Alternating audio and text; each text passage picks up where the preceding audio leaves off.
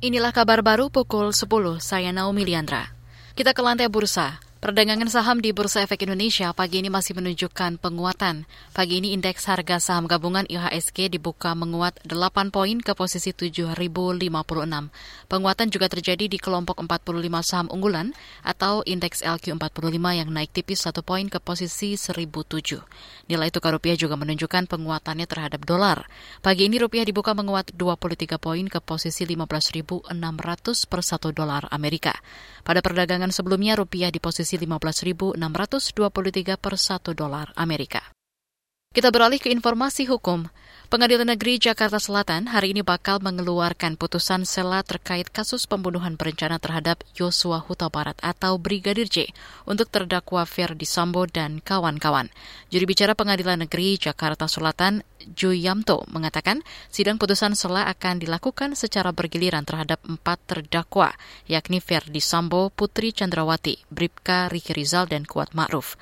Untuk kasus perintangan penyidikan atau obstruction of justice di kematian Brigadir Majelis Hakim juga akan menggelar sidang pemeriksaan saksi untuk terdakwa anggota polisi Irfan Widianto.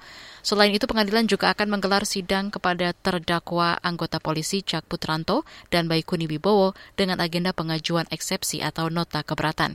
Kemarin, Pengadilan Negeri Jakarta Selatan juga telah menggelar sidang pemeriksaan saksi untuk terdakwa Barada Eliazar.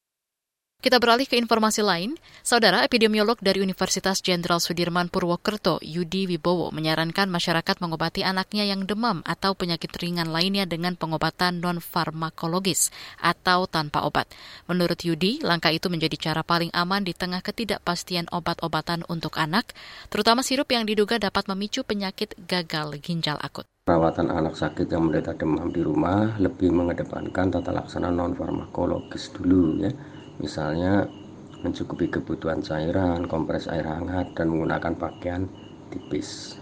Mengimbau untuk menjadi konsumen cerdas dan selalu memperhatikan membeli dan memperoleh obat hanya di sarana resmi, yaitu apotek, toko obat, puskesmas, atau rumah sakit terdekat. Itu tadi epidemiolog dari Universitas Jenderal Sudirman Purwokerto, Yudi Wibowo.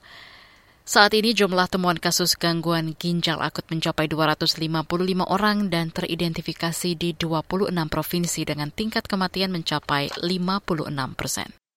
Demikian kabar baru, saya Naomi Liandra.